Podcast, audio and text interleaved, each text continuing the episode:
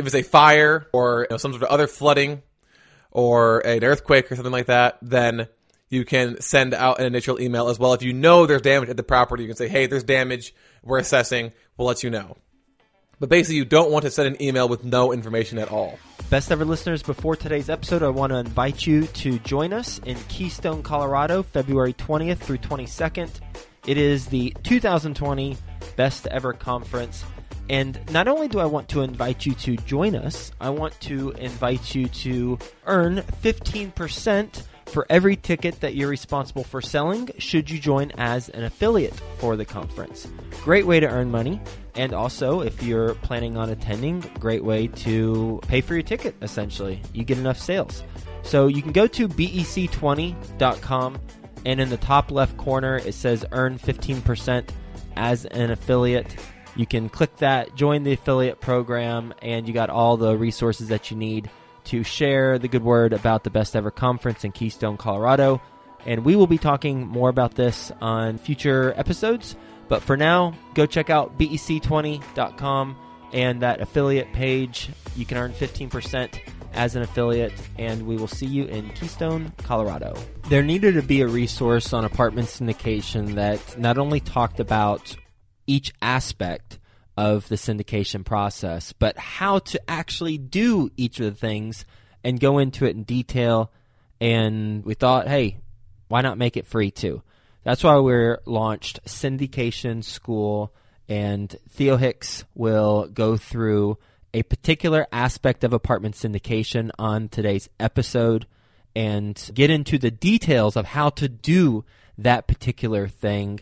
Enjoy this episode. And for more on apartment syndication and how to do things, go to apartmentsyndication.com or to learn more about the apartment syndication school, go to syndicationschool.com so you can listen to all the previous episodes. Hi, best ever listeners, and welcome to another episode of the Syndication School series, a free resource focused on the how to's of apartment syndication. As always, I'm your host, Theo Hicks. Each week, we air two podcast episodes every Wednesday and Thursday on the best real estate investing advice ever show. That is the Syndication School series. And these episodes focus on a specific aspect of the apartment syndication investment strategy. And for the majority of these series, especially the first 20 or so series, we offered free resources. These are PowerPoint templates, these are Excel calculators, how to PDF guides, things that accompany the series that we talked about that will help you in your syndication business. And those are, of course, for free. All of these free documents and free syndication school series can be found at syndicationschool.com. In this episode, as I mentioned yesterday, or in the previous syndication school series, is how to communicate with your investors when something goes majorly wrong. So, this is a process that we came up with after going through the process of communicating a major issue with investors. This particular issue was not the fault of anyone at our company at Ashcroft. It was actually a hurricane. So the majority of Joe's portfolio is in Texas, and this was over two years ago. This was Hurricane Harvey. If you remember, Hurricane Harvey was a huge hurricane that hit Texas.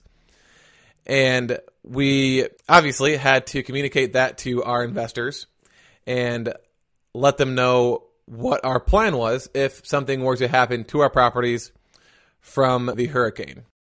And obviously, this could be a hurricane, it could be a fire, it could be an earthquake, it could be flooding, it could be any sort of large issue that happens that affects the entire property.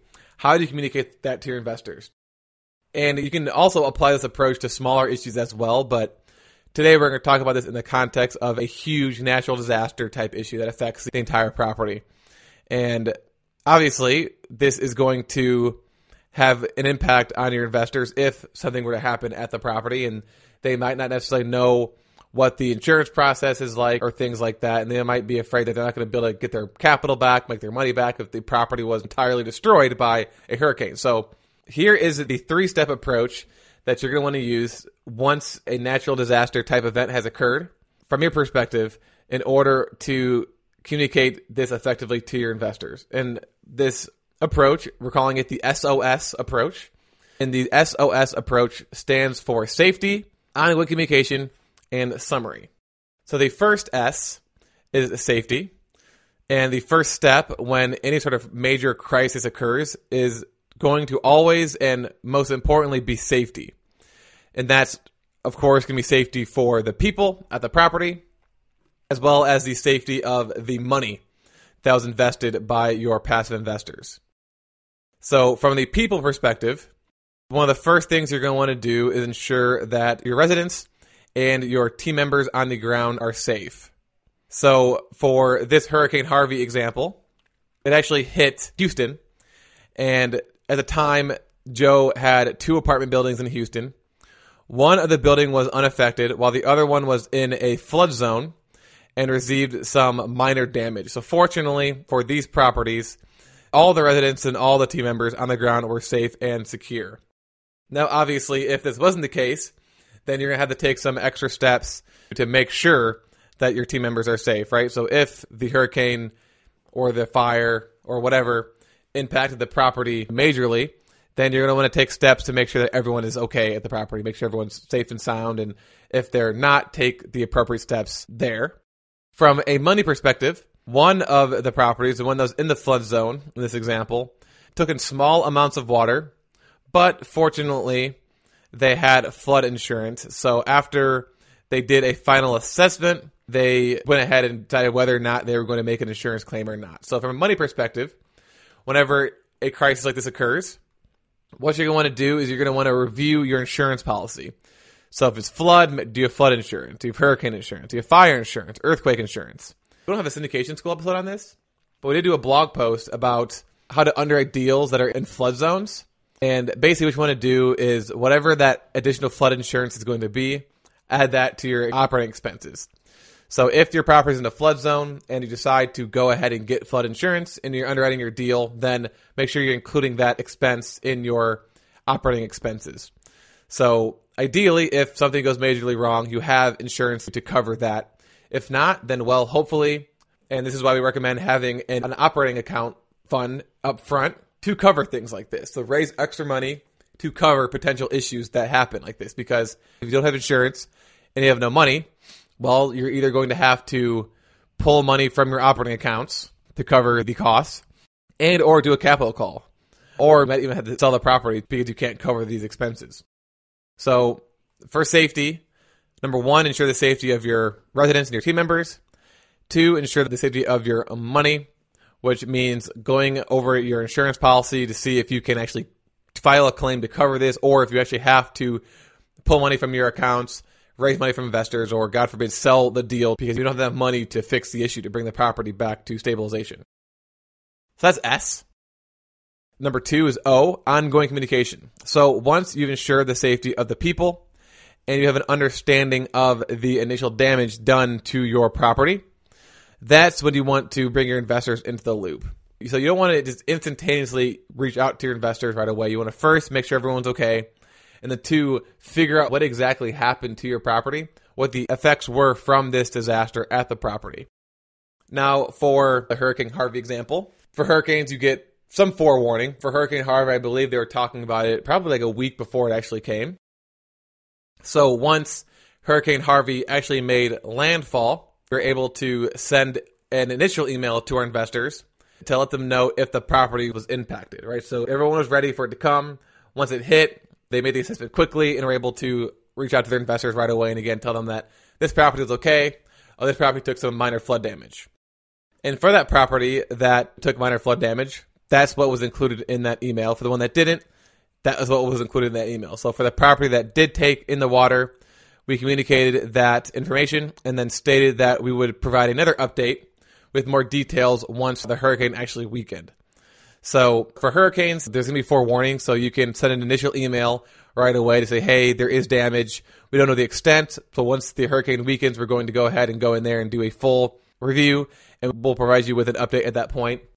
If it's a fire or you know, some sort of other flooding or an earthquake or something like that, then you can send out an initial email as well. If you know there's damage at the property, you can say, hey, there's damage.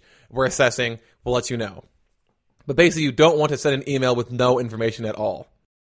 So a few days later, after the hurricane did weaken for this example, we sent the investors a second email with another status update that included what happened to the property. We had some minor flooding. And also, here's how we plan on managing the situation moving forward. So, what's important in that second email, and what's important if you're a fire earthquake in that first email, is the one, let them know what happened at the property, what the damage was. And then two, let them know what your plan is to fix the problem. Did you file an insurance claim? Where's the money coming from? How long is it going to take to fix? And how is that going to impact the KPIs at the property? So occupancy, renovation schedule, things like that. So overall, when you're doing your ongoing communication, it's better to provide a few updates that are spread apart that have a lot of information as opposed to sending hour by hour updates because you're not going to have enough information coming in to you to provide enough information to your investors to make hour by hour updates really relevant to them. So that's number two, ongoing communication. The last one is S, so that's summary. So SOS, safety, ongoing communication, and summary. For this particular example, about a week or two later, we had a much better understanding of the situation. And at that point, we provided our investors with a summary of where we netted out from an insurance claim standpoint, or if we didn't do an insurance claim standpoint, how we're going to fund the repairs, and really any other developments that happened since then. So, overall, the process is one is safety. So, make sure first that everyone at the property is safe. And then once everyone at the property is safe, you want to assess the damage at the property to see how that's going to affect the money. So, making sure the money is safe.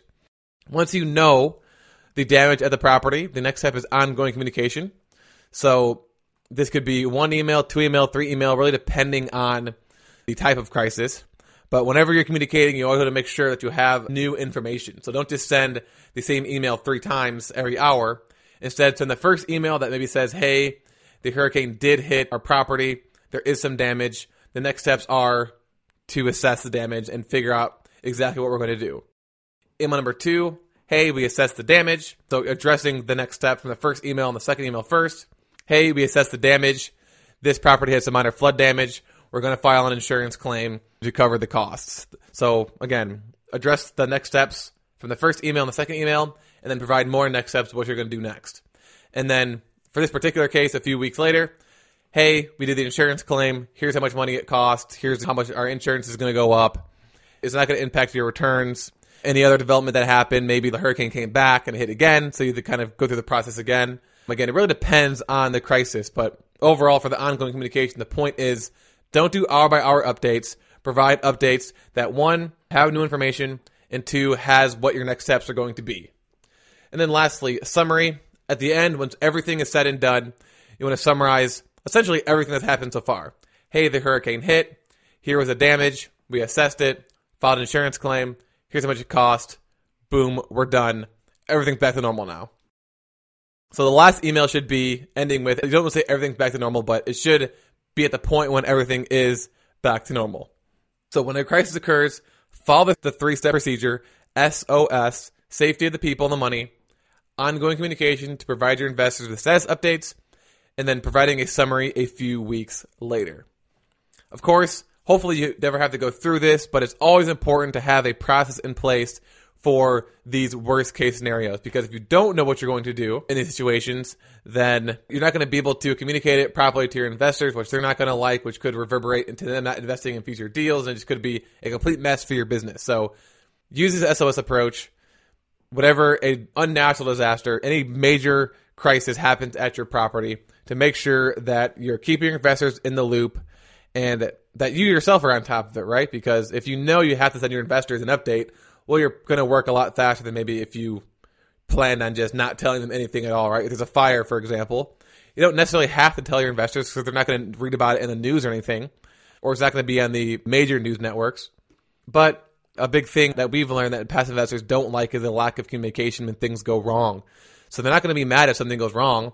They're only going to be mad if they don't know that thing went wrong until it actually affects them monetarily because maybe there's something you could have done beforehand to alleviate that from even happening in the first place. So again, SOS, safety of people and money. O, ongoing communication. S, summary. That concludes this episode. To listen to the other syndication school series about the how-tos of apartment syndication, And make sure you also check out all of our free documents. Those can be found at syndicationschool.com.